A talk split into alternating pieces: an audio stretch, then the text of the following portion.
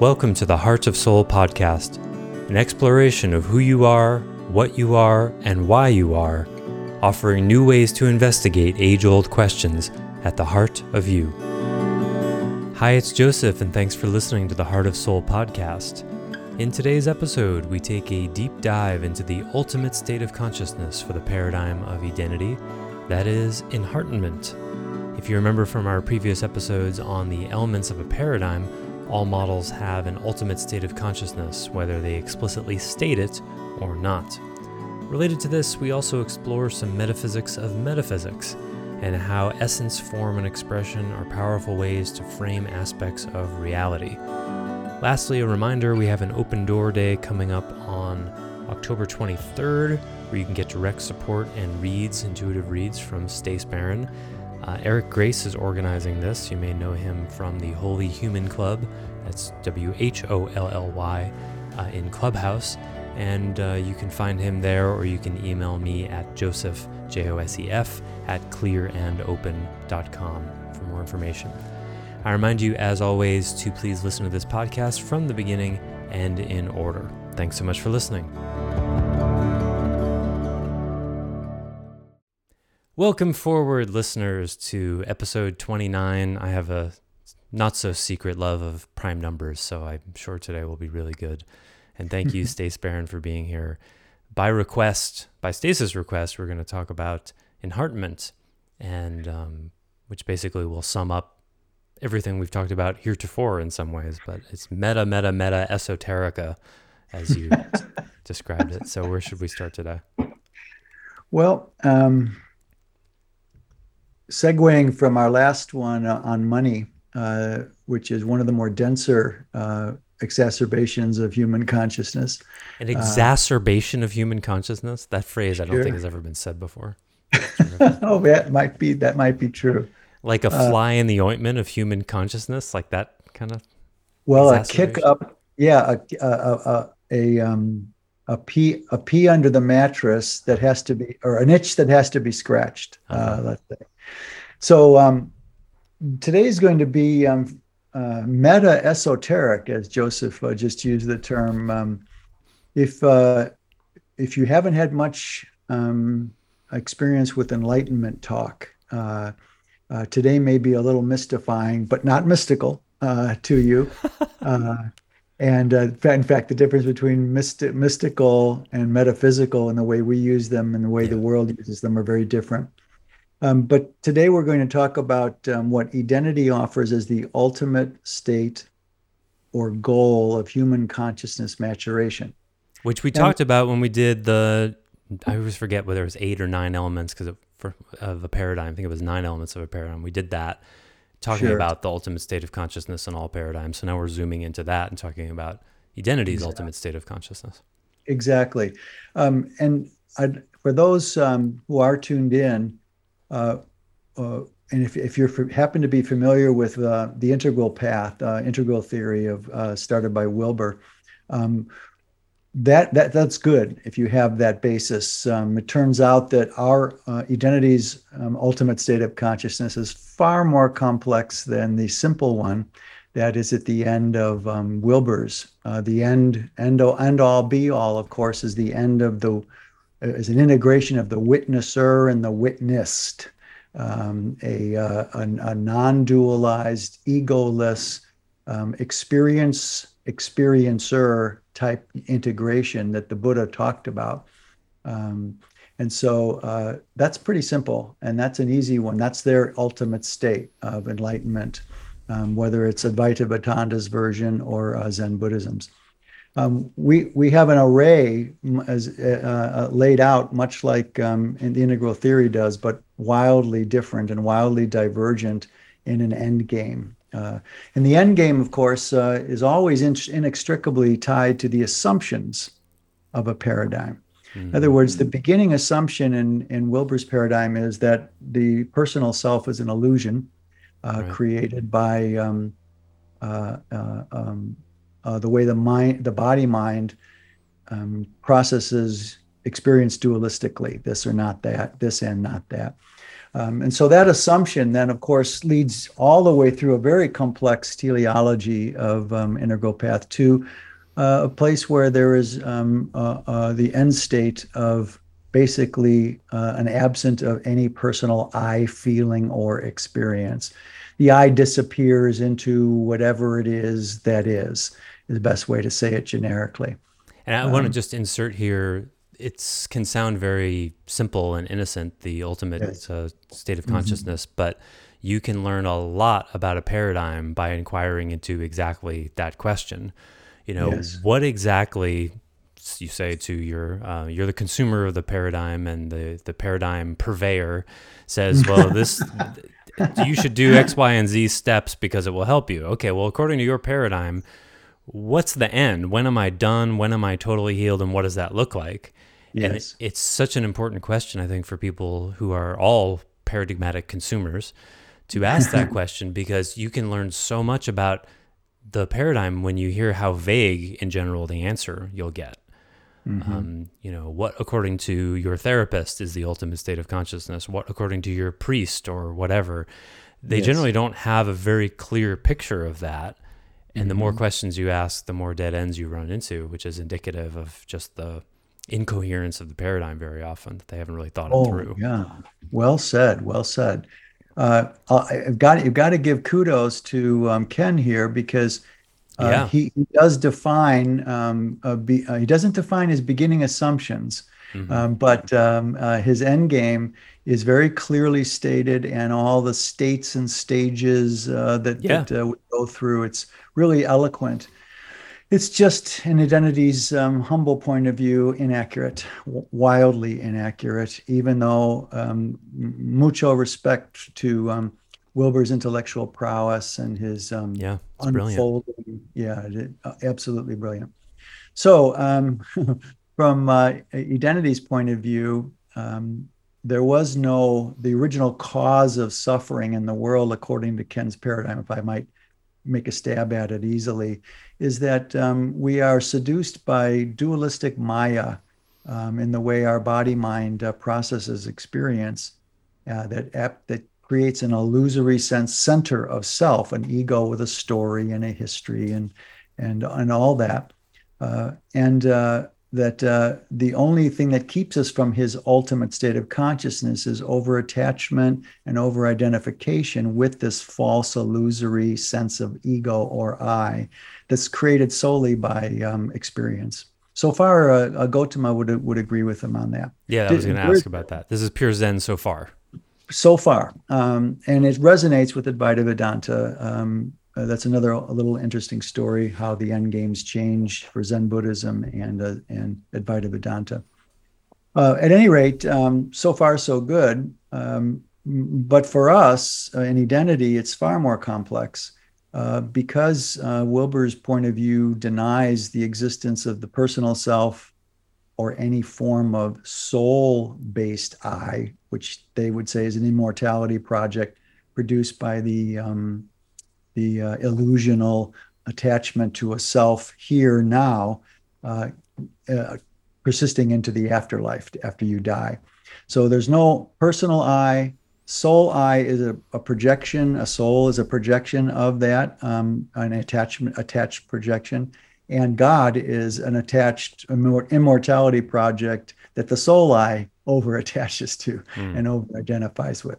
So no no personal I, no soul, and um, no um, uh, a God, uh, no self-conscious God, let's say, mm-hmm. with whom to have a direct and lively experience with.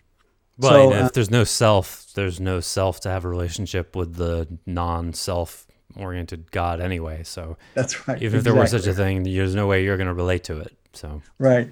So um, in that sense, what I love about Ken's picture is that it doesn't contradict itself. It's elegantly resonant in almost every direction mm-hmm. um, in terms of its ontology and teleogeny and uh, all the rest, teleology. Um, but just because a, a paradigm is uh, internally coherent is a separate issue than on, on its take on of reality. Um, so uh, to that, this is where we this is where we veer in Edenity because there what there's no fall into uh, seduced into maya or dualistic um, uh, illusoriness that has to be outworked and outshined. Um, instead, there was uh, there were three contractions of soul that happened at the birth of our souls out of a very real, very not exclusively personal, but a very personally accessible divinity that is self-conscious in both mm-hmm. yin and yang dimensions. At the birth of each of our souls, which are eternal, um, uh, three contractions of being occurred um, the terror of being, the terror of not being, and the terror of non being. And there's a whole, um, of course, uh, uh, uh ontogeny about that that we talk about. But those three terrors, which would take the whole time again to go through, so I, I want to just name those. Mm-hmm. Uh, that that this, those soul contractions, um, uh, terrors, fears, directly come out of the assumption of Edenity that that e- e- emotivity is the prime aspect of human consciousness, not non-duality. In other words, Ken would say the prime uh, uh, arbiter of all of our states, the one thing that um, backlights it and sources it and is its end also, is um, non-duality. Uh, we don't we, we don't agree. We we we offer and it is experientially validatable. Uh, uh, not, not, a belief system. Be, not a belief system. Not to be believed. That, that uh, um, the what they what uh, about 2,500, well, about 5,000 years if you include Hinduism, 5,000 years of spiritual Eastern spiritual teaching based on um, uh, the absence of a self or the illusory of a self. Um, that non-dual, which is not a state it's a not state that non-duality is actually an aspect an aspect of divine being's largesse. It's in other words um, from ken's point of view and 5000 years of hindu and buddhist teaching the non-duality is where the existential buck stops. There's nothing contexting it. It's the ultimate context meta context of everything we would say mm, it can be personally validatable that uh, that uh, it is simply an aspect of a divine being not ever imagined possible by the East um, in many ways, and certainly not the same kind of divine being that the West has uh, fantasized about.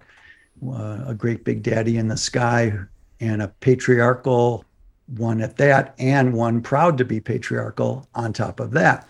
Um, and certainly not that divine being either. So but Buddhism soul, was accurate about the uh, Father God being a uh, personality projection.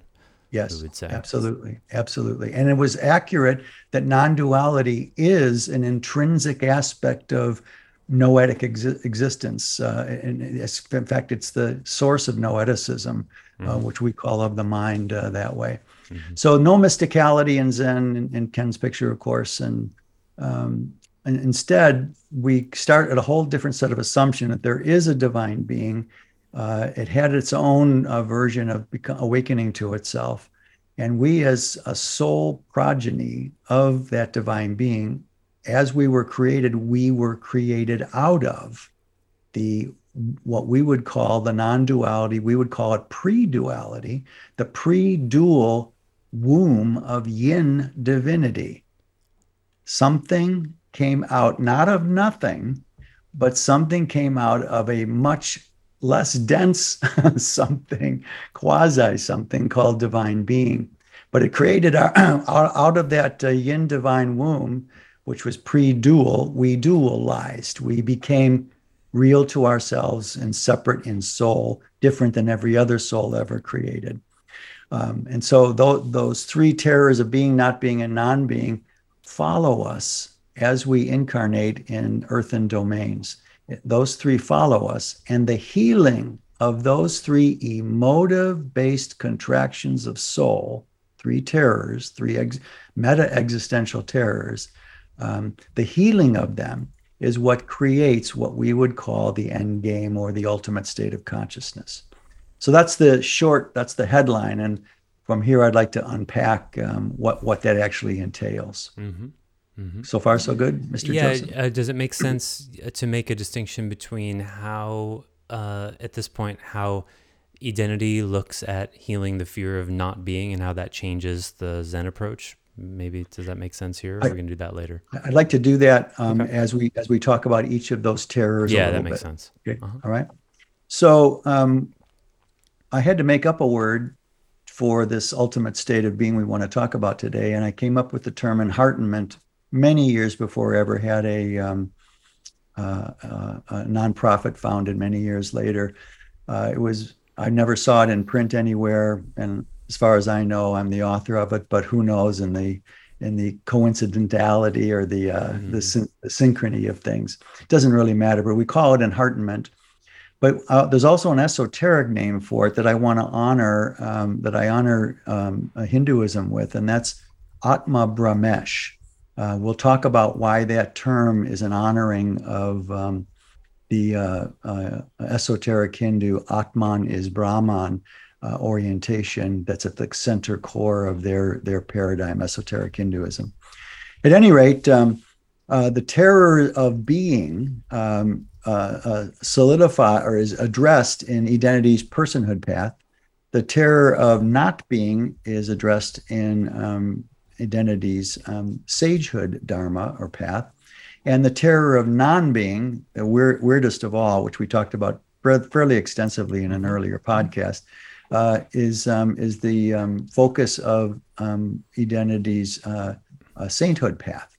In other words, personhood, sagehood, and sainthood themselves in, those, in their separate dharmic paths um, uh, create the realness of our soulfulness in, in reflective ways. Another way to say that is personhood, the attainment of personhood means you've healed the terror of being. All the self unworth, all the angst, all the projections, all the de- codependencies, all those things are addressed and healed in personhood, ideally. No one's no one heals 100% in any of these dharmas, uh, not at this stage of planetary consciousness mm. uh, in our in our picture. So the terror of being is healed through personhood dharma, and, th- and that creates uh, the emotively authentic self uh, at the end of that. Uh, that's has to be done first or primarily in Edenity uh, before moving on because all the motives for seeking spiritual liberation, spiritual enlightenment, spiritual goals all have hidden motives, uh, mostly um, uh, under the umbrella of escaping from uh, the suffering of humanity. Yeah. I mean, the Buddha, uh, Siddhartha, he left. He abandoned his his newborn child and his and his wife because he wanted to um, uh, solve the the issue of suffering for all of humanity. And renunciation was a pretty popular thing those days. He wasn't the only one who did it.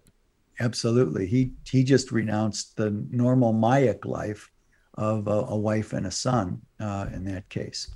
Um, so in that sense, the terror of being has to be healed to clean up unconscious motives of trying to renounce or get away from or escape from or transcend the human theater and all of its chaos, all of its uh, drama theater, um, and and be free and liberated into a state of equanimity, serenity, or as they say uh, in one of the traditions, a state of wa, wa, W A, right? Uh, the state of wa.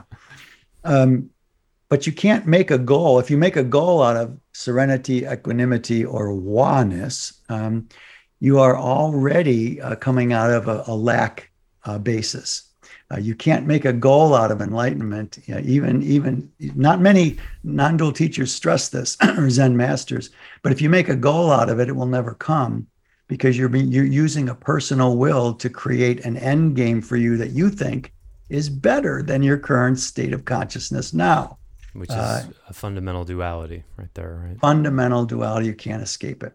So this is why the non-dual, the, the next say, sagehood path is so um, mysterious to most Westerners because um, you can't you can't manifest it, you can't um, uh, hold it in your hand, you can't weigh it. There's no color, you can't intend it or even unconsciously motivate it. You think if people think if they don't consciously intend to escape or or get away from human suffering they're, they're all the bases are covered. But it's just not the case because they've never they never proactively um, ex- explore their unconscious motive for the intention of not projecting anything onto an, an enlightened state, which is not a state at all uh, in, in, its truest form. So you've got to you got to get all that cleaned up. Once uh, there's a certain amount of personhood uh, available, you can move on to sagehood, uh, where uh, Edenity says the terror of not being is addressed. In other words, all because every the motivity is the essence of human consciousness for Edenity, just for Edenity. First time in history anyone's ever made that claim and had a whole paradigm built upon it. Um, because that's the case, it's healing the terror of not being that yields the enlightened state. We don't use the word enlightenment, we use the word ensoulment. Um, mm. Emotive body ensoulment in personhood, mental body ensoulment in, um, in uh, sagehood, and um, will body ensoulment in sainthood, as we'll get to in a minute.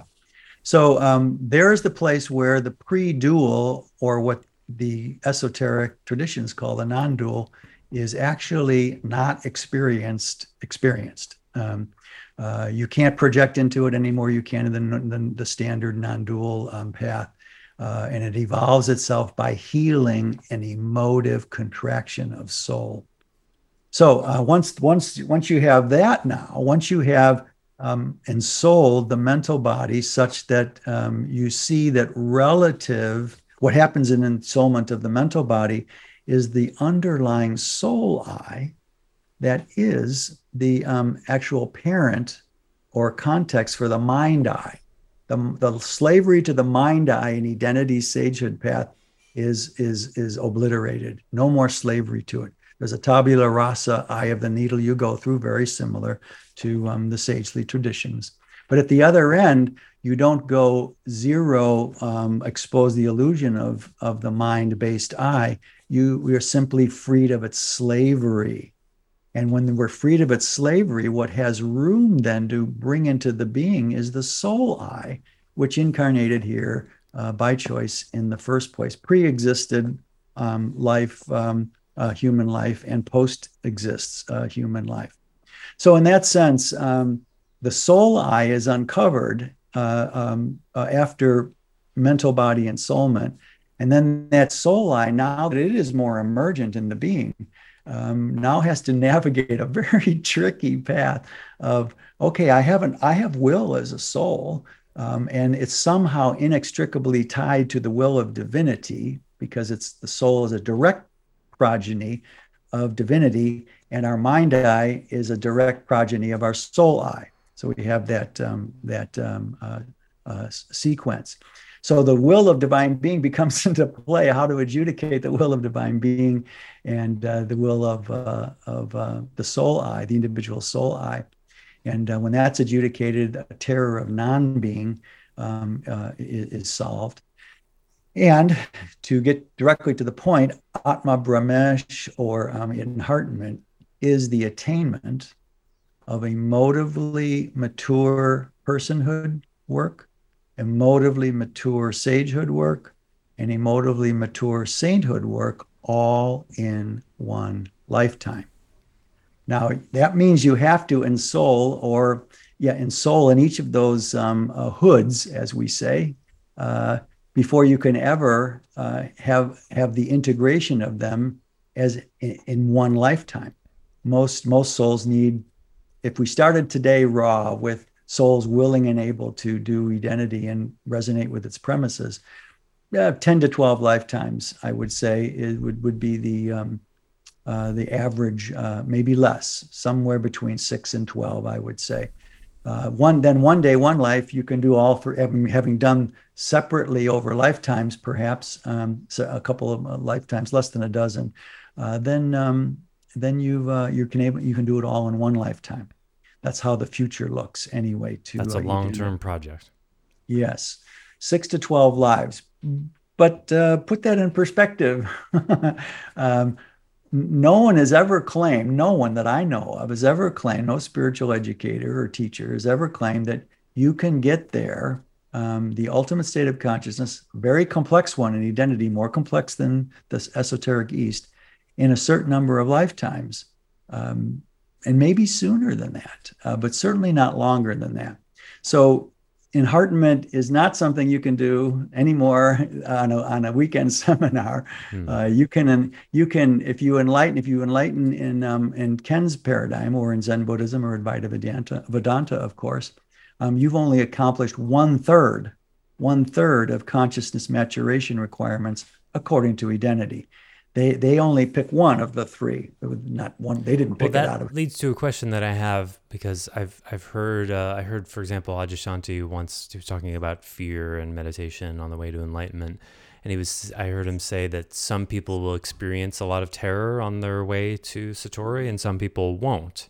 Mm-hmm. And it, it it depends on the person, and that got me thinking. Like, well, are the people who are experiencing the terror just uh, incidentally or accidentally processing the terror of not being, and other people are doing more transcendence, or what?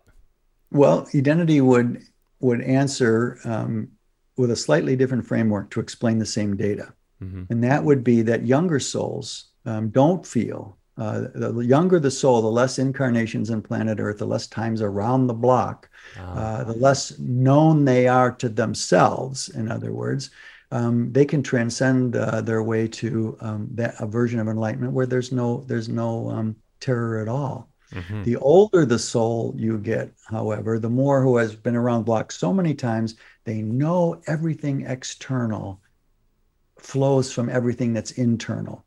And and as long as you start your your paradigm with the the personal self inner is a real thing which we'll get to in a moment here not an unreal thing then they the, the old, older or more aged they get in the sophistication of consciousness the more they're going to be terrified to lose it you see mm-hmm. and so mm-hmm. that's how we would explain um, uh, uh, uh, why some feel the terror and some not uh, Edenity only draws older souls uh, so far um, and so most of the people who we've helped um, uh, um, herd into the non-dual corral and come out the other side uh, experience some form of terror.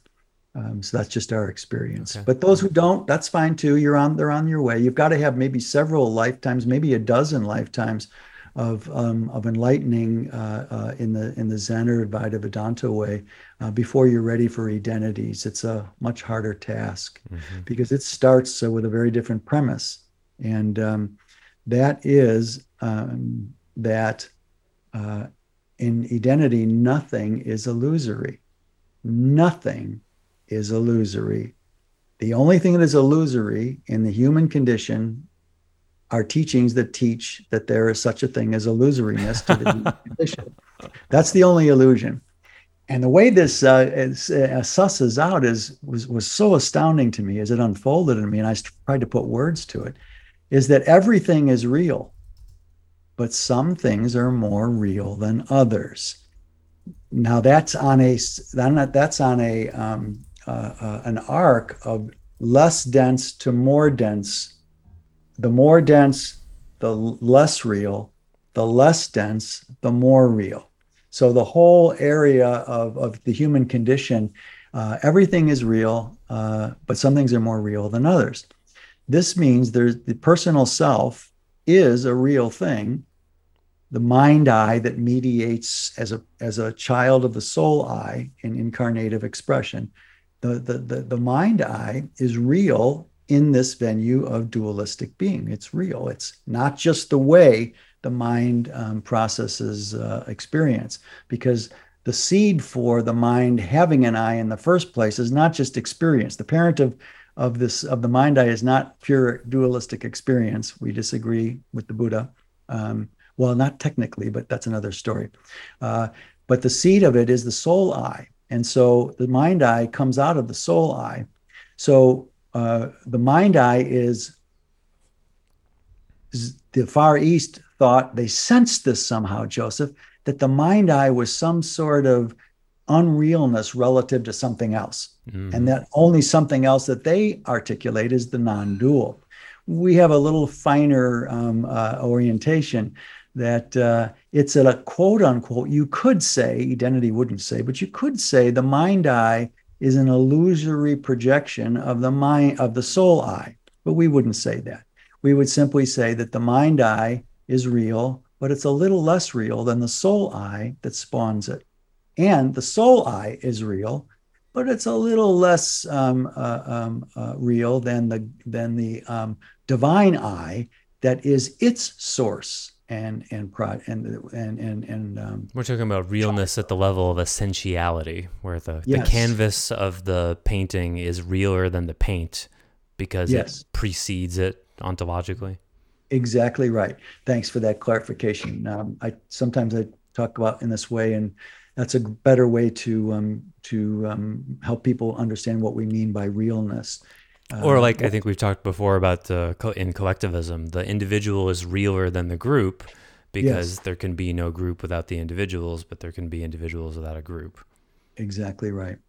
So, um, in that sense, what's what ties everything together in Edenity is this core metaphysical principle. Everything is real, but some things are more real than others. In that essence to form to expression kind of um, dynamical arc, and we'll get to that in a moment. Um, so, having said all this so far, I, want to make sure I don't forget to say that um, uh, that um, enheartenment or um, meta, um, Atma Brahmesh is both a state and a stage, both. And the reason it is a state and a stage is that it is eternally asymptotic. In other words, there's never a completion. Uh, uh, it's not once you attain Atma Brahmesh, which heals the three soul fears of our of, soul birth um, existentially, meta existentially. It doesn't mean you stop incarnating here. It doesn't mean you don't keep coming back. It doesn't mean you lose your soul I. Um, none of those things are true for Edenity. Um, but since divine being is constantly unfolding, so is our attainment of Atma Brahmesh unfolding in subtler and subtler and subtler, much like Zeno's paradox. Um, uh, uh, uh, it never ends. So, unlike a lot of the formulations in certain sects of Buddhism and, and Hinduism, um, there there is no time that a bodhisattva doesn't come back uh, to help the world. The more subtle our Atma Brahmesh uh, evolves, the more compassion, uh, joy, and sorrow we have for the human race who still is circling in forms of fear-based emotional distress. Uh, and so we keep coming back to uh, help and help and help. And and there would be Edenity would have self interest as part of that equation, whereas the bodhisattva in Buddhist tradition is uh, done and Yes. coming to help in a pure service kind of way. And we would say Yes. no, that's trying to escape the principle of self interest there. Exactly right. In that sense, uh, uh, a bodhisattva is a collectivistic uh, dynamic and and eschews the um, that there's any personal desire or need at all in Right, them. because the enlightened person in that paradigm has no self, so how could they possibly have any self interest? It would just be That's exactly purely right. serving, right? pure pure pure service which is of course is the basis of the illusion, the not of the illusion of the fantasy of uh, unconditional love there are fantasies and delusions to human consciousness just not essentially illusory as defined by the esoteric east right so it's a state and a stage and um, uh, what is really interesting is that um, any the path in the past has been that since the mind I based body mind created um, sense of an I is illusory, then the only way to um, get out of it is to create an absolute truth that um, uh, uh, all of the dualistic, um, what can we say, um, emotive, cognitive, um, uh, uh, uh, uh, corporative, uh, uh, all these states, um, uh, we get over attached to them, and so those that over attachment is not really processed; it's more recognized, processed meditatively, maybe. But we process those attachments and identifications emotively, and Mm. that really changes the end game. We don't just accept them, watch, watch our attachments until they detach a bit, as is the standard uh, teaching uh, rubric of. Uh, You're talking about the Edenity's sagehood path or the influence of the personhood path on sagehood? because uh, both. Too. Yeah, I'm, I'm, talking about both. Yeah, here. you, you uh, once said, um, what's the phrase that uh, emotive healing creates a natural transcendence, yes. but transcendence does not create a natural healing. Correct, and and and Edenity offers that resonantly comes directly out of the fact that we're emotive beings before we're energetic beings, before we're um, willful beings, before we're mental beings, and mm. before we're physical beings. So, uh, emotive emotive um, uh, healing will yield natural transcendence without any will. It just sheds it. And this is where there's a, you know, we talk so much about the self verifiably stuff. Um, this is an example where there's um, quite a lot of clinical data, so to speak, uh, not not in an Excel spreadsheet, but you and I have both experienced a lot of people right. when they do the uh, EBE work, the personhood work and Edenity, heal stuff and then become naturally transcendent. And it, it yes. um, unearths from their soul history the um, yes. past uh, achievements, et cetera, on the enlightenment path. It certainly was the case for me. I was a very bad meditator for almost all of my life, and um, doing some emotive healing uh, made me feel as if I had meditated quite a lot. It, it led me to that. And I know that's yes. true for a lot of people as well. Yeah. And again, I love that you reference um, some, put some more salt on the tail of experiential validatability um, in that way for this paradigm. No beliefs allowed. Yeah, you know, I'll tell I'll tell a story too. I remember this was just uh, two years into knowing you, so it would have been two thousand like seven or six or something. I remember I came to your place uh, to do a session, and you took one look at me and said, "Oh, I didn't know you could do that." And I said, "What are you talking about?" And he said, "You said you, you're in a sagehood state." And I was like, "Oh, well, that that makes sense. I didn't know that. Things seem kind of weird right now, but this has mm. happened before. And he said, well, we're not going to do a session today, not an EBE session, but I'll do some things to validate this in you because mm-hmm. you've probably never had somebody sit with you and validate it. And it was like five or 10 minutes. You looked in my eyes, you said a couple of koans and stuff. And I left after like 20 minutes.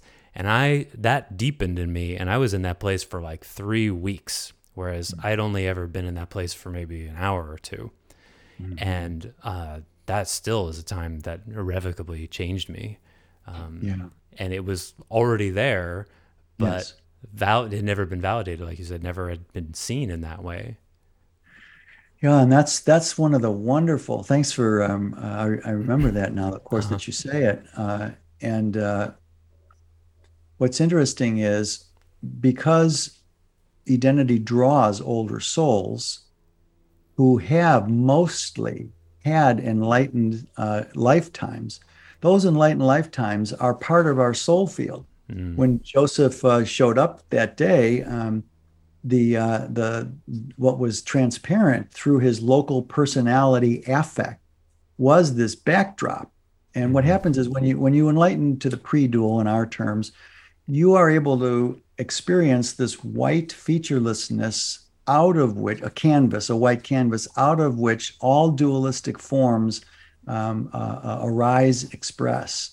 Um, and so you can actually see through dualistic matter, dualistic affects of all kinds to this non dual state. So it was pretty easy. As soon as Joseph walked in, um, there was the white um, outshining his personality affect uh, mm. for me anyway and that told me he'd had dozens of lives as enlightened and what was what it wanted to happen it wanted to come through this lifetime mm. but in pri- previous lifetimes like mine too um, there was no uh, since this personal self was always called an illusion for the last 5000 years basically um, there was no attendance to ripening the um, the uh, an aging and evolving the personal self, only to have it picked into the by a non-dual um, picker into a in a non-dual field. mm-hmm. is a good way to say it.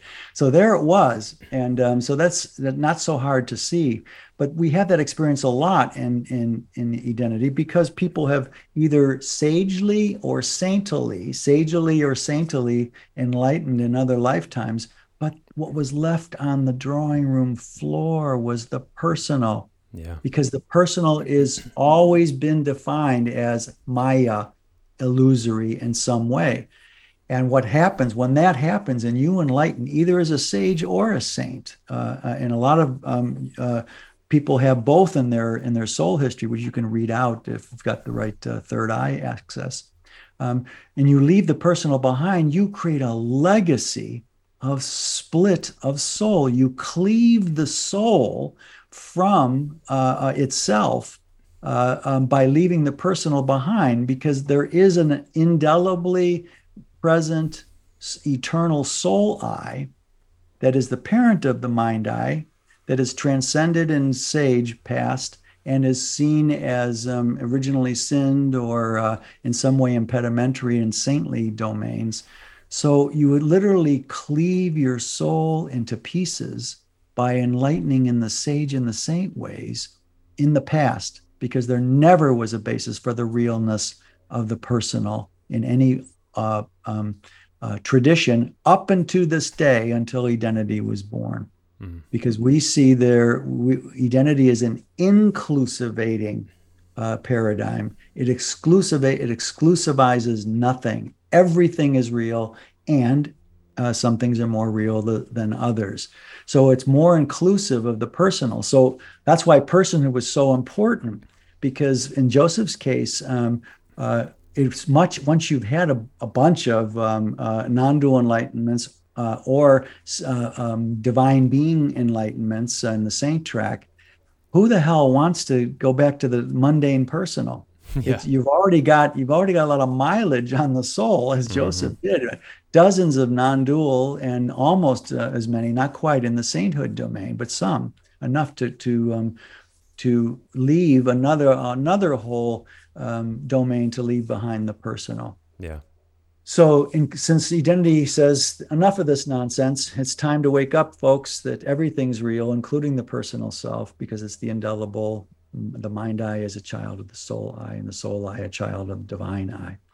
So, in that sense, there's no exclusivation, no transcendence, um, only healing. Uh, it's it is uh, the the the tragedy, and it couldn't be helped. The tragedy of cleaving the soul in past sage and saint teaching traditions um, is indescribable. Uh, and and Edenity offers itself as the first paradigm that wants to do remedial work for the soul and in bringing the personal into sagely and saintly contexts. And the soul seems to know all of this because it brings forward right. these other right. sage and sainthoods sort of it, it sort of brings it forward yes. exactly at the times when it can be integrated back into the personality yes um, yes so there's there's clearly some kind of spiritual instinct for uh, everything to be included by surfacing the things that have been excluded the same way that happens when we work our childhood wounds oh, aspects oh, of self we've excluded Absolutely. We split ourselves right. that way as well. Exactly right. And so, in that sense, um, the the track that or the goal of Atma Brahmesha or enheartment um, is already sort of preset in one way for those who have enlightened and sage and saint in the past. Mm-hmm. But as as was my own experience uh, following my own pre-dual access, uh, you feel like you're naked on a mountain for mm-hmm. example, mm-hmm. standing on a mountain with your arms outstretched uh, and going back into personhood. Um, most people who have enlightened in this life literally cannot ever go back to the person personhood. The personal has been transcended so deeply and been propagandized into illusoriness so deeply in the mind that uh, they can't get back into raw emotive aspects of the personal. It's been buried. Um, yeah. And for me, that's what it felt like coming back uh, to the personal, standing naked on a mountain, arms outstretched to down, going six feet under in the dirt in a coffin. Uh, that's what it felt like. So that's why I, to this day, I, I oh, I so wish someone, um, an enlightened master, would come to Edenity to be served. But their access to the personal would be severely limited if they've been authentically enlightened. Yeah. And not... Yeah, and I've experienced that personally, which I imagine sometimes is um, the purpose of that is so that maybe I can help people who've done it the, the same to some degree. But uh, to the degree that I did get to the uh, Zen picture of enlightenment, I definitely notice that it's uh, I don't track my stuff, my personal stuff, nearly as well as I used to, and Yeah. it's like there's this big gauzy white veil between me and that, and it, it's hard to find sometimes an, a, a personal interest in the personal because it just seems so small and like does that really matter? Who cares what the motive was? There's and all of that is sort of unconscious sitting there wanting to stay on the mountain. Yeah, and if if you happen to be um, a less dense soul species, which we've talked about uh, already, um, then it's even more difficult to get to the personal because uh, the the less dense the soul species, the harder it is to generate enough gravity in the Ah, human for, yeah. for your your soul feet to land in a human body. yeah Um, most angel souls I met uh, um, uh, are floating at least a foot off the uh, the the ground energetically or pranically uh, because they're abiding in other domains and can't get further into the personal until they start processing the personal, which is really difficult if you're floating six six uh, uh, uh, three feet uh, off the Yeah, ground. justified it by justified by the premise that the self is illusion. That's pretty hard Yes. to get back from. And then because then you've got the self-verified experience because Right. you took uh, what was that metaphor you used to use? If you take a a, uh, uh, a, a, a measuring cup to the beach and dip it into the wet sand, suddenly the sand is the shape of the cup. Yes. And so if you've had the if the orientation that the self is illusion, and then you sit down to meditate, then it's going to validate that premise, and now it's a snake eating its own tail, and it's very difficult to get out of that to find the verb that is the soul I when you've practiced transcending all the nouns correctly. Yes. accurately. Yeah, the more you're successful at non-dual based enlightenment, um, the more you cleave your soul. That'll have to be outworked, un- undone, and outworked in future lives. And the more difficult it is to ever get back to process the personal, Mhm. because it's it's been it's been it's been yet left behind so many years ago. Um, it it can't be retrieved, You and know, that's wanna- part of the tragedy. That's the tragedy. Yeah, and I want to I want to highlight again because to me this is the the most self-validating verification of e- the path of Edenity to me is that it's reliably we see that soul gifts from people undergoing the process emerge with no intention Yes. whatsoever. And Yes. that's what's so cool about it is en- enheartenment is not about you becoming something else Yes. it's about becoming you and all of the soul gifts that you didn't even necessarily know you have get Right. revealed that again are not intended for constructed Mm-hmm. built pursued you deconstruct your way toward it and they're surprising and emergent and um, I- I also was thinking about the time it was about two years into the work where suddenly I started seeing discarnate spirits which was remember that time and I had Mm-hmm. Yes. never done any third eye training I didn't think I was particularly intuitive or anything and something happened in my personal work and suddenly I was seeing uh, that there were 10 times as many ghosts as there were living people and it was actually quite confusing to tell the difference for a little while and oh yes. and there was no intention at all to make that Right. happen um, Sure. and that's what make can make it actually quite disorienting too.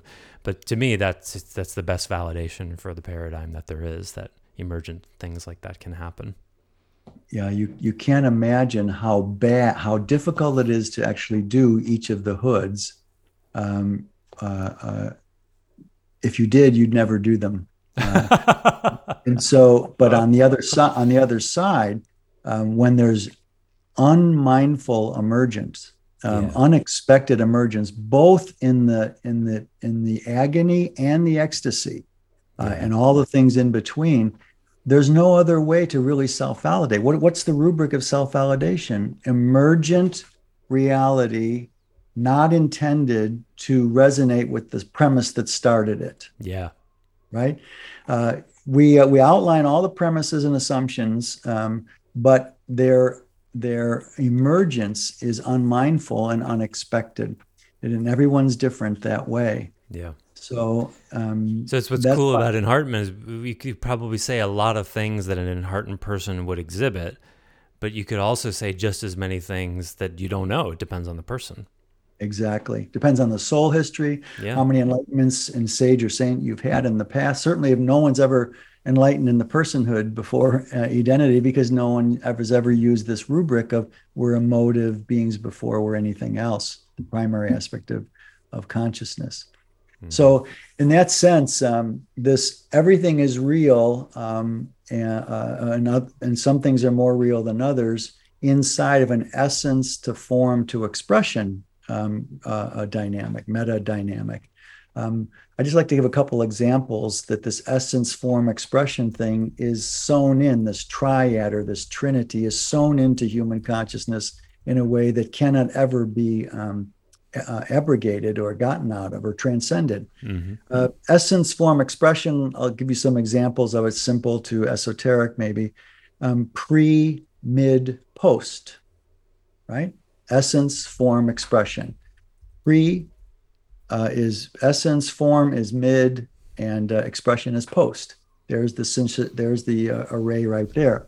Source, essence, means, form, outcome, uh, uh, expression.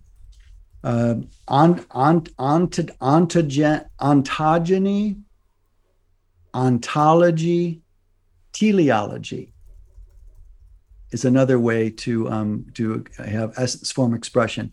Onto ontology is the essence. Ontology is the way the essence unform, uh, un, un, unpacks or un, unfolds, and teleology is the ev- continuing e- evolution of the form in, into different expressions. So wait, um, so make sure I get that right. On, you had you started with ontology as essence Um, or no, ontogeny? Ontogeny. yeah. Okay. Ontogeny is the essence. Ontology is the form, and teleology is the expression. We really should define those for people. Um, uh, Yeah, that's the most esoteric. yeah. Ontology is the the level, the study of being. to Generally, that's defined. So it's the realm of being, and the gen ontogeny is bringing the word genesis in there. So it's the origin of being, Yes. And then ontology is the beingness of it. yes. And then teleology is the study of cause, right? The causality, the nature of cause, expression of it. Well, um, we would Uh-huh. offer a little different, a little um, uh, adjustment to that. Teleology and Edenity would say the net results of the ontogenic seeding of ontology as it go- expresses in different forms. Teleologic, telescope, things that are far away that unfold near the end. Uh huh. Another way, maybe this helps too. Oh, yeah, um, telos uh, means telos, the yes. ultimate object or aim. I didn't know that. Yeah. yeah, that's how you. That's how Edenity uses it. Thank you to the Greeks. Yes. Um, uh, another essence form expression example generative, implicative, explicative. Okay. Uh, uh, Ken talks about in one of his earlier books about the implicate um, and the explicate. Uh, he's got a nice little metaphor for that, but it, that that also forms um, the generative is, the, is is evidential of the source. Um, the uh, implicative is the capacity for later explicative form uh, expressions of the forms. Um, Mhm. here, here's one that that uh, well, here's one that another way to say. It, let's stay a little more um, uh, earthbound. Capacitate, mediate, precipitate. Nice. Capacitate, mediate, precipitate. Um, It's soul. capacitate like an as a noun. The capacitate like a substrate.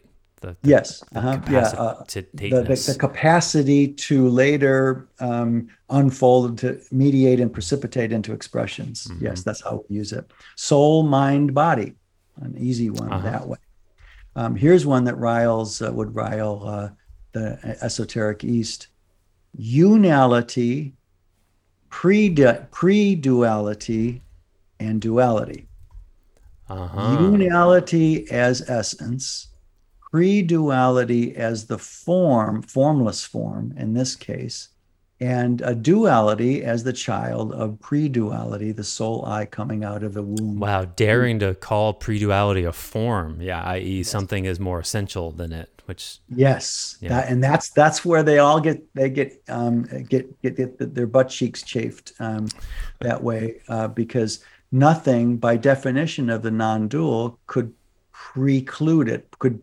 pre-exist it. Yeah. It is where the all the existential bucks stop, uh, right?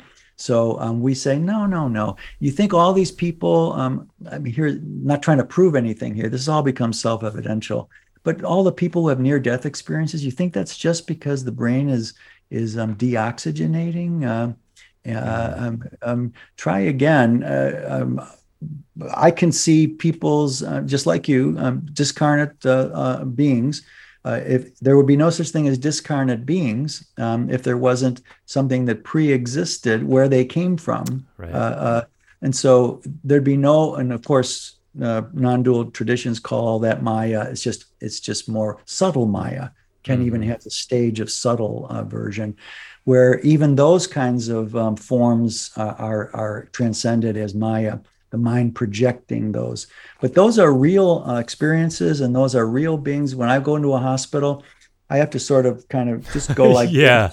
Hospitals are busy places. They're they're completely filled with discarnate souls who are who are have just died or are on their way to dying and they're partially in and partially out. yeah. It's crazy making. And then I walk through and they see that I see them Right. and then they're, they're constantly uh, uh, uh, going, wait, wait, wait, wait, wait, wait, wait, where am I? Where like am in I the going? sixth sense, they're drawn Yeah, to the, those who can see them. Yeah.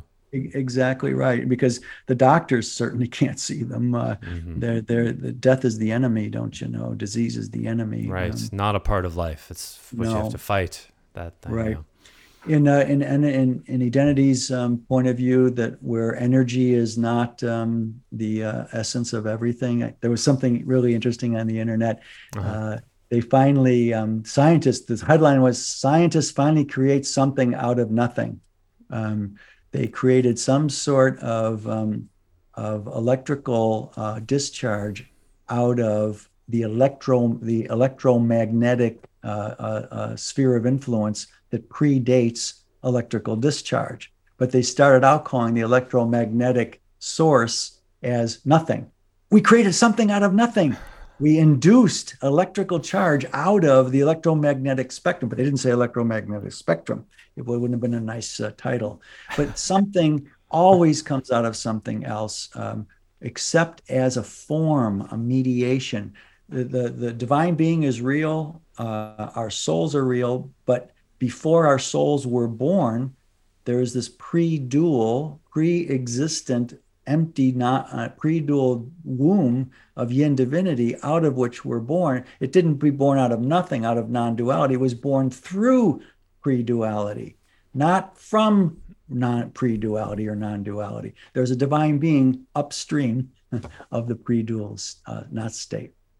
So in that way, um, uh, uh, in in our picture of things, um, we say that there's something upstream of energy, uh, and that is ichor, which is the almost indescribable, undefinable love that is, that just is, that secondarily expresses as energy, and energy secondarily expresses as as matter. So we've got ichor, energy, matter, as another example of essence, form, and expression. Mhm. Um, divine being, soul, personality, Mhm. essence, form, expression. Uh, universal, personal, us, universal, impersonal, personal. Uh, another um, uh, unfoldment. That's the of same as the unality, pre-duality, duality one. hmm Exactly. And in honor of my friends and associates in uh, Advaita Vedanta, Brahma, Shiva, and Vishnu. Uh, Uh-huh. they they that um, uh, uh, uh, corroborates also. Uh, Brahma Shiva in this case is is change, which al- always involves disruption.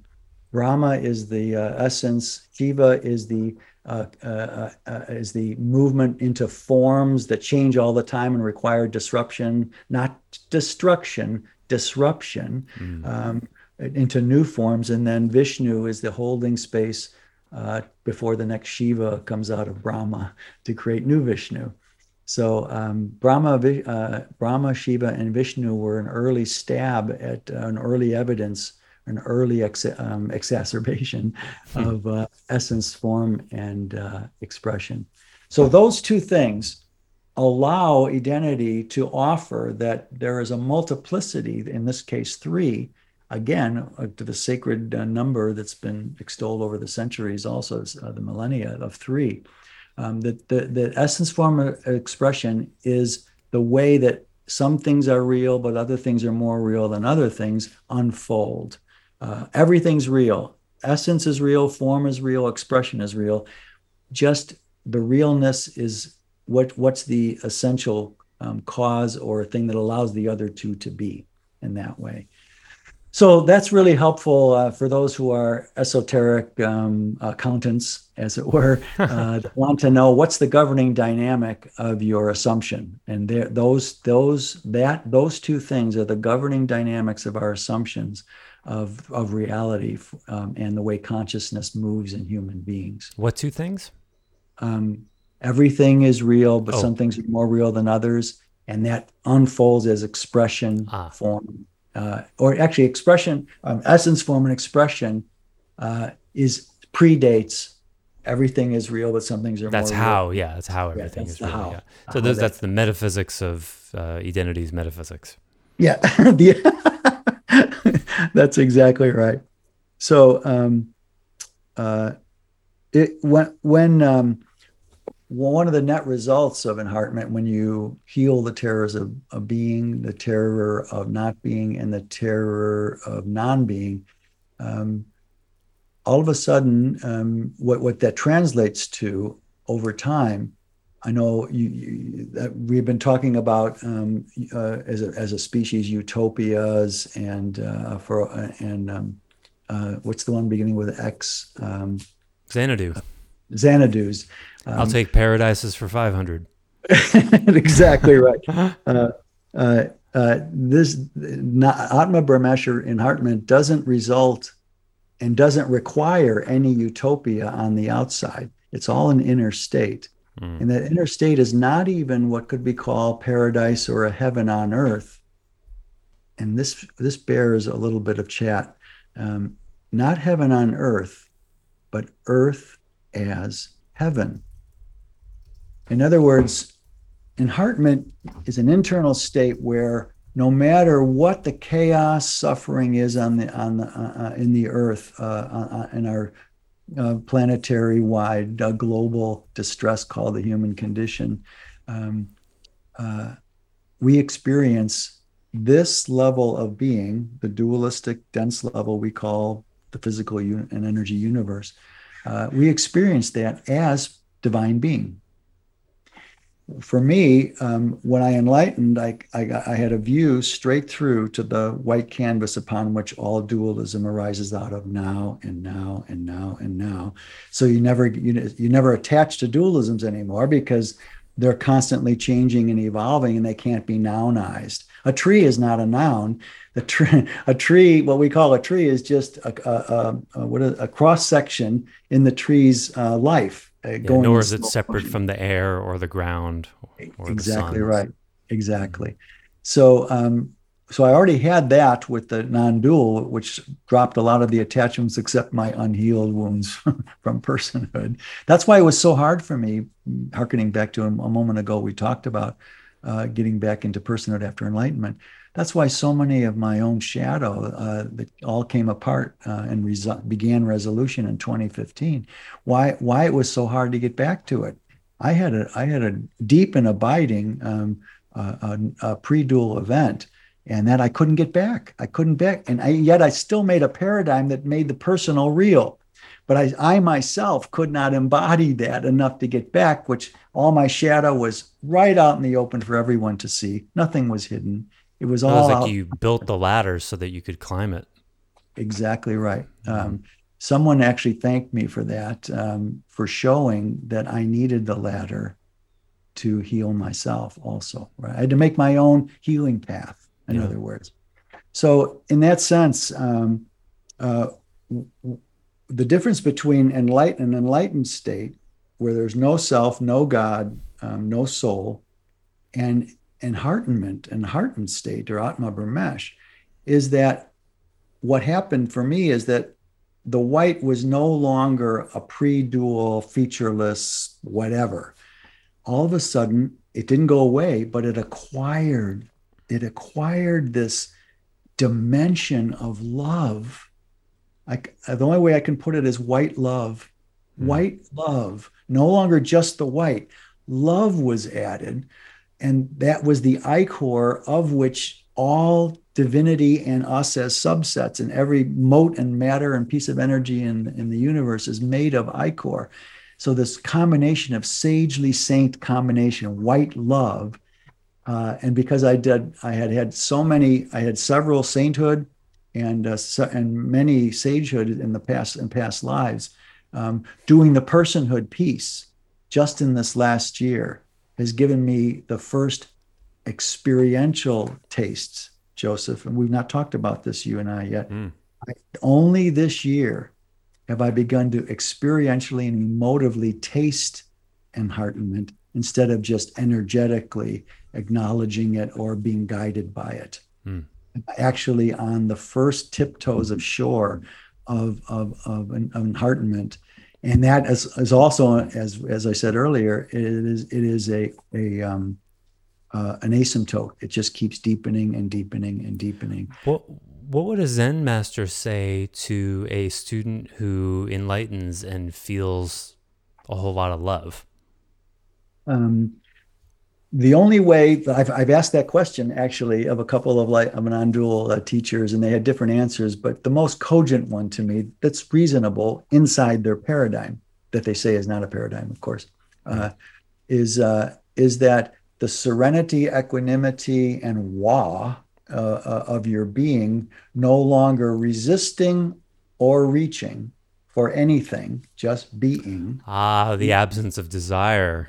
Absence of desire allows this thing we put a, a word on, a love, but it's just that all that is is a sequela unfolding of equanimity, serenity, um, and no more attachment and identifications so so so grippedly. So that's what that that to me was the best way I could explain. And someone never didn't say it that clearly, but one I forget it. I think it was um, uh, Shapiro, uh, not not no related uh, um, Isaac uh, Isaac uh, yeah. that said that. It's just as after effect.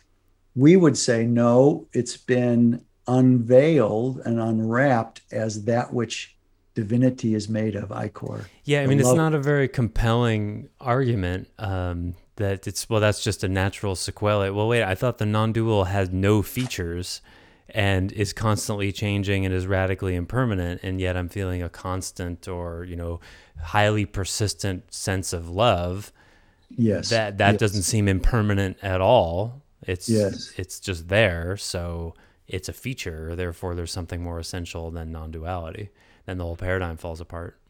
Yes. Um, again uh, it's it was time in our overall arc of uh, consciousness evolution for this corrective to finally be introduced not by a scientist not by a zen master and not by the pope uh, uh, but by someone who who has felt divinity since he was born and didn't make it up. Uh, no one else in my family knew had that experience. Uh, i could feel divine being feel me since i was born now, that's another story. How is that possible that I was born with that? Uh, it's an interesting question that I don't talk about much and probably never will talk about much. it's just, it's just, let's just take it at face value that unless I'm insane, that's been my reality since I was born. And that has uh, deepened. Uh, so I had, after I had my enlightenment, non-dual enlightenment, I had to, I had to adjudicate which was more true, which we've talked about in other podcasts. What was the realist real?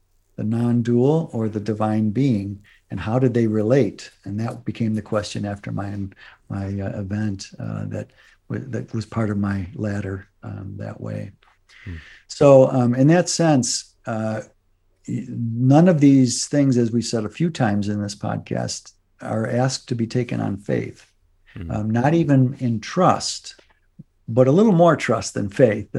Uh, faith is simply um, uh, uh, it still has fear in it in our picture of things because you're a little afraid that your, your faith isn't going to deliver deliver you to what you hope for. Um, unless you can experience God directly, you have to have faith that God exists.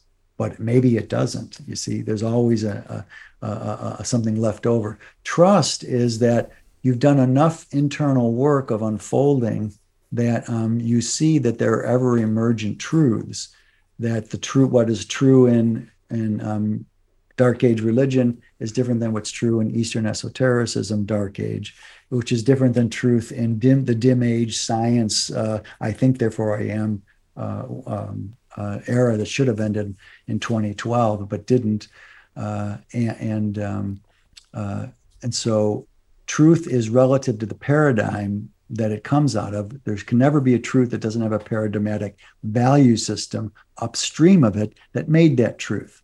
Mm-hmm. First paradigm, then value system based on that paradigm worldview, and then the truths that come out of your value system. So, in, in this sense, Edenity challenges 150 years of psychological premise and practice and about five, six, seven thousand years, if you want to reach back far enough, of religious and spiritual teaching, practice, and premise. So it is beyond radical. People say, "Why aren't I? Why don't I? Uh, am I not on the street marching for um, uh, abortion rights and uh, and social inequality?" Um, well, my form is a little different of activism, different form of activism. Let's reboot literally 5,000 years of, um, of spiritual teachings and uh, and 150 years or so of um, psychological teachings and about 3000 years of philosophical teachings. All of these are are put into a whole new paradigm by Edenity and that's my form of activism. And i'm so pleased. People think this is just all theory. Um, we've been beta testing this uh, for about 30 years uh, and finding failure after failure, not of the premises, but of the ways we tried to get at the premises into mm-hmm. actuation. Those were all the beta. But I can tell you um, when this, the whole the first form picture, and expression, not the essence. Exactly. Mm-hmm. Oh, thank you. Yeah. The essence actually came um, at age 24. Uh, when I saw these the three circles. I've told that story many times. Mm-hmm. The three circles of personhood, sagehood, and sainthood when I got the three circles and they were blank, and I asked, okay, what is that? What am I looking at here? And the answer from divinity was, well, that's what the rest of your life is about to answer that question. Mm. Um, so no belief uh, is offered here. Um, uh, uh, it's just, are you willing to peel yourself, uh, uh, the onion of yourself, locally, which is personhood, um, uh, uh, uh, non-dually, all the resistances to a pre-dual essential being that's still hovering around the roots of your soul birth. That's really what pre-duality. We said this before. I'll say it again. Pre-duality is still like a white mist around the roots of our soul I. It reaches into just barely and dimly into our consciousness when we, we became aware that we exist. Uh, that pre-existence kind of clings to the roots of our soul and can be um, uh, uh, recouped uh, uh, in, in the right practice. That's where pre-duality comes from. So in that sense, uh, Atma Brahmesh, um, maybe another way to frame this to honor Advaita Vedanta is that um, Atman is Bra- Brahman. Atman is Brahman is the um, is the existential phrase upon which esoteric Hinduism pivots and that is the assumption that Atman, or the tile, if I can use a good metaphor here, in the mosaic of Brahman, the tile that's in, uh, inside that mosaic is the consciousness of the Atman matches the consciousness of the Brahman. They are equivalent. Uh-huh. And in that case, the equivalency is non dual um, in that way. Mm-hmm. So, um, Atman is Brahman, uh, it was a beautiful way to that predated the Buddha. Uh, the Buddha actually inherited that and then made an made reformed that as there's no difference between experience and the experience. Exactly what I was going to say. Yeah. Yeah, yeah isn't that cool? Of it, but it's actually yeah. more. It says more than just that, actually. Yeah, it it does. There's a whole lot more than that. Mm-hmm. So, um, and maybe to close up here, unless you can think of some other domains I haven't touched yet, um, this the the end game Atma Brahmesh will reveal to us, or enheartment uh, will will reveal to us a, a, couple of things, and that is that the teachings uh, of Zen Buddhism. Here's a little more esoteric tutorial here. Um, Uh, for Zen Buddhism and pure Zen Buddhism, as we said several times before, um, one day, one life. That's it. There's no reincarnation whatsoever. Um, the body mind creates the I. The realization that it's an illusion is a function of enlightenment.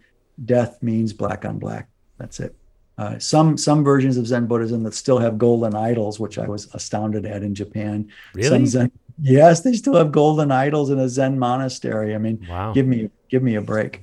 Um, uh, no idols allowed in uh, pure Zen Buddhism. To find a pure Zen teacher, you'd have to scour the world for it. They're they don't come out of their ashrams or their or their pet. Um, um, what do they call it? pagodas? Mm. They they just uh, come out every couple times a year to their followers and hold forth in some way.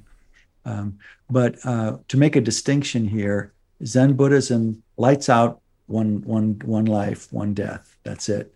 Um, and that they would agree in that sense with one life with um, uh, religion. Uh, mm-hmm. that it's only one life. You got to get everything right all in one life. Um, that's it. Uh, but after, of course, in religion, there's an afterlife. Mm-hmm. Now, in Advaita Vedanta, that's slightly different uh, depending on the tradition. Advaita Vedanta has the same end game, but it may be thousands of years long. Uh, some piece of your of your illusional I that retains its stubborn insistence on self-attachment and self-identification persists death.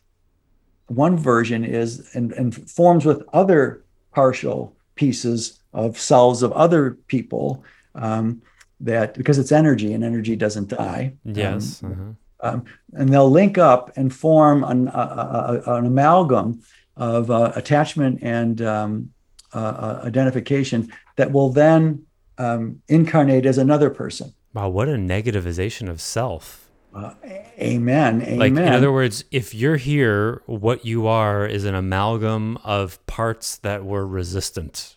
Exactly you know, right. That's exactly. the essence of you. That's exactly right.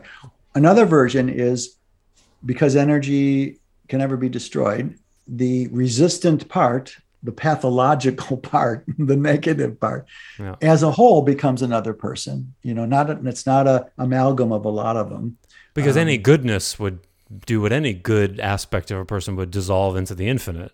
Because... Oh, exactly right.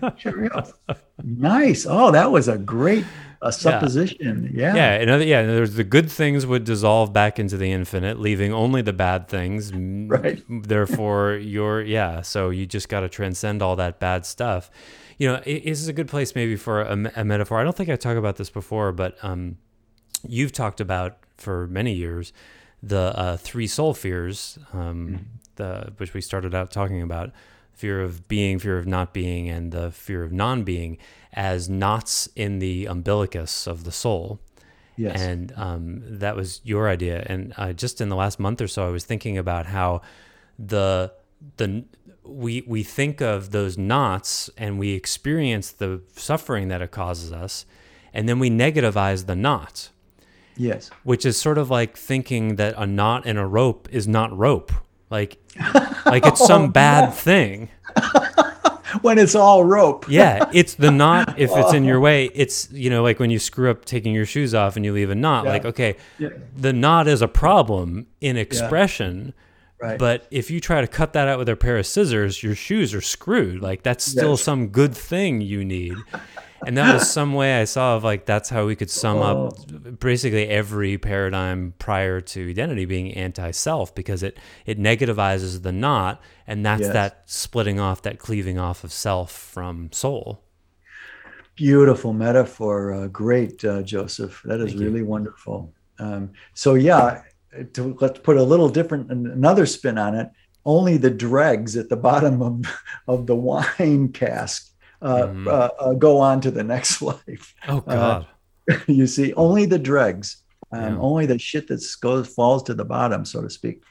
But in this other iteration, um, uh, uh, it might go to another life and another life for uh, the, the wholeness of the being of the knots, the wholeness of the dregs, uh, not not pieces like the amalgam in the first. We'll go to another and be, be another whole person, and that person will die. And if they didn't do any work, it'll keep going on and going on. Wow, it's so until, anti-self. until one day, and here's the end game showing the exact anti self. If it's anti self and the definition, anti self and the process, it will be anti self in the in the in the end game. Yes. The end game is one day you've you've evolved uh, these attachments and identifications to the illusory self, and one day, one life, the individual drop realizes it's just part of a wave of the ocean of witnessless non-identity and rejoin the drop rejoins the ocean of not non-being so to so to speak. Yeah. um, that's a metaphor. They don't claim that's a real energy. It's because you can't describe a, a featureless energy right? But in the end game it's identical to zen it's just in zen it's, you only get one life to do it but advaita vedanta is a little more generous or according to pure zen teachers a little more um, humanly um, yeah. not advanced as zen what a uh, stark uh, contrast. Whereas I, Edenity would see the person in front of you as actually the most distilled version of soul in that person's soul history because they've been improving, yes. presumably every incarnation.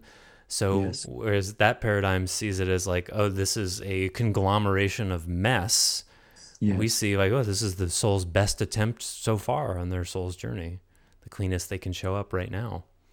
Yeah. Wow good point. Not another way to say it. In that sense, um, the end game of enheartenment is about um, the self, the soul I, say in between lifetimes, the soul I and its parent, the divine divine being, coexist. One does not obliterate the other, uh, and that's why the in sainthood share learning how to share the will of divine being and the will of the soul i is so difficult because when the soul i um, is freed of the immortal coil of the meat sock uh, that uh, our soul i is filling up or precipitating as and then remembers because it's in my case 470 times the 471st time i'll i'll rem- oh and then my first i've always wondered you know what i'm kind of anxiously eager, eager to find out is when I uh, uh, get horizontal and never get never become vertical again. One day, one life, we all fall down and never get up again, uh, which is sad in one way. But um, when when I open my eyes on the other side, my first thing is okay what did I get right and what did I completely screw up here in Edenity? That's that's what I want to know. You know, related to that, I got a question. Someone recently told me they had a, a near death experience and um, and their life actually flashed before their eyes, and it mm-hmm. hit me when they were saying that. Like, is that the uh, like an anti movement for your getting ready for your uh, post life review? Like it's collecting all of the data in you to be reviewed and so you kind of see the whole thing. Is that what's going on there? Wow i never thought of it uh, as that but yeah that resonates uh, joseph. That that i would give that an 86.6% probability of being true. Uh, another way to look at it uh, one time i remember god i haven't thought of this in 20 years. I remember thinking one day about that past life or that um, uh, life flashing before mm-hmm. your eyes. Uh, that it's um, that it's actually um, as you're starting to pass um, all of your lifetimes um, uh, uh, create an, uh, an essence that creates a form that moves into this life of all of all the moments of this life. Mm-hmm. So it's um it, it's yours is a preview of that. Mine is a, a post view. Uh-huh you see but that that's why it resonates uh, i never yeah. i haven't thought of it as a as a preview but sure that's just as real a possibility it's like the, the soul is just about to um, i don't know what's the right word not not leave the body it's more like the body's leaving the soul yes um, the body's leave the soul doesn't leave the body the body right. leaves the soul exactly. so as that's happening there's sort of a meta view you're seeing you're seeing the perspective of your life from the soul's point of view which yeah. is seeing it from this meta meta view and is maybe about to be reviewed. Hmm. Hmm. Interesting. Another sequela um, of of um, enheartenment is that um, you.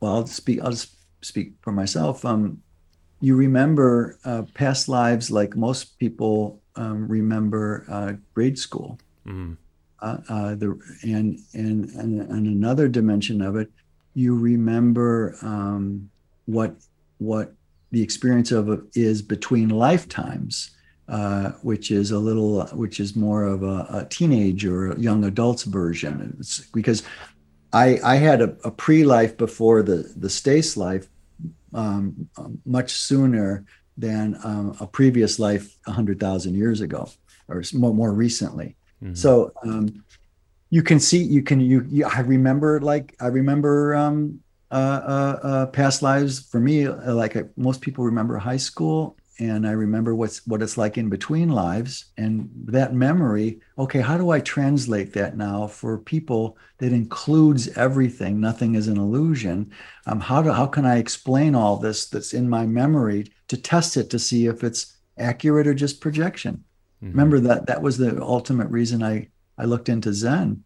I, I had to I had to know that my previous to that uh, to my event, I, I had to know whether or not my my divine being experience was just a projection of uh, of being in the womb with my mother, right, and being nurtured and held by that, uh, which an existential psychology and philosophy maintains. That's that's all God is is that sense of embryonic um, holding uh, I had to find out if it was a projection or not. And so I went to Zen, uh, past lifetimes many times, and I knew that was the cleanest form to rip away all immortality projections uh, mm-hmm. and God projections. And sure enough, uh, for those who haven't heard in previous podcast, uh, um, it went almost two months, three months, if I remember right. I can't fuzzy after that event, uh, wipes all the energy, tabula rasa, tabula rasa um, the God field, divine being slammed back into perspective. And I had my answer that they can coexist. Mm. That for a while, three months, I thought, okay, I guess it was all immortality project. I was a classic Zen master, mm-hmm. um, and out of Bing, so to speak, uh, there it was. Without your intention. So, without my intention, I was I was in the middle of satsang one day, and I my mouth opened and nothing came out of it, and and the divine beings present love presence came back so deeply um, and, and I was cogent enough at that time to say, hold on, wait a minute, wait a minute. And then I started weeping and weeping and weeping. Wow. Uh, and then um, a c- couple of people, why is he weeping? He must not really be enlightened. that's too invested into a personal state, you see. Mm. Um, uh, and then when I came out of it, I, I, had some, they had to help me back to my place. Um, I don't remember how I got there. Uh, and then in the subsequent um, satsang, which is about four weeks later, I was able to describe divine being coming back into my experience. And I lost all of. All I was of, about to say, I lost all of them. Mm. Oh well, he's uh, you know, forget about it. He he was crystal clear there for a while, but it looks he fell he fell back into projected Maya. You know, mm. so that is uh, to this day. That's I'm certainly open to that possibility, but if it were true, I don't think Edenity could have actuated as much real shifts in consciousness as it has unmindfully. Um, yeah. So, uh, for me to close here, um, God, if uh, Advaita, Vedanta, or Zen, or Ken Wilber's um, picture of things uh, speak to you, stay with it, stay with it till mm-hmm. it dead ends, as we say, forever. Um, but uh, the people, uh, the Pope, um, Ken Wilber um, and all enlightened masters, Ram Dass, a recent one, had a big surprise uh, when they died because divine being for the Pope uh, and some esoteric spiritualists is nothing like he knew it would be like. And it's certainly not nothing. Uh, it's, it's not impersonal. Uh, you don't disappear. Um, and so have at it, whatever you, whatever floats your existential boat um, is fine. Uh, we don't try. We don't. We don't um, missionate. We don't try to gain any followers. Uh, there's no followers. There's only explorers of Edenity, explorers, and precious few of those. About uh, at this point in time, there used to be a few hundred, but after my fall from grace, that got went down to zero, and now is built back up again. Not through any effort of mine, yeah. um, but it's just evolution. Um, and so uh, there's there's probably 40, 30 or 40 people are now actively uh, exploring in some manner to some degree Edenity. Um, and so, if it speaks to you, anything we're saying in these podcasts um, speak to you, if the idea of enheartment or Atma Brahmesh uh, uh, um, uh, creates a little shiver in your soul heart, uh, that that would be wonderful to hear. And um, check it out if that if that calls you.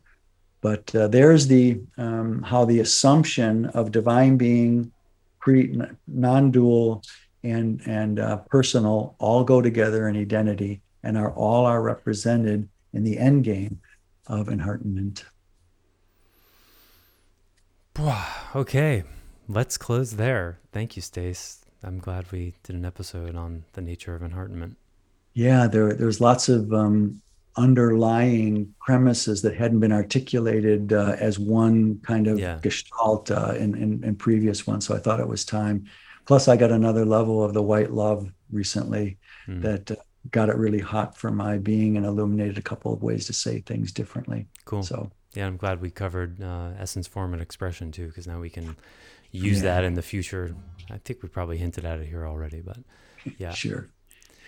Thank you, right, listeners. Yes, yes, if there are any questions or requests, uh, you know how to reach me. And uh, thank you, Stace. And until next time, wish you all well on your journey. Again, thanks, Joseph. Thanks for listening to the Heart of Soul podcast. To learn more about Stace Barron and Edenity, please visit edenity.org. To learn more about Joseph Shapiro, visit clearandopen.com. Until next time, we wish you well on your journey.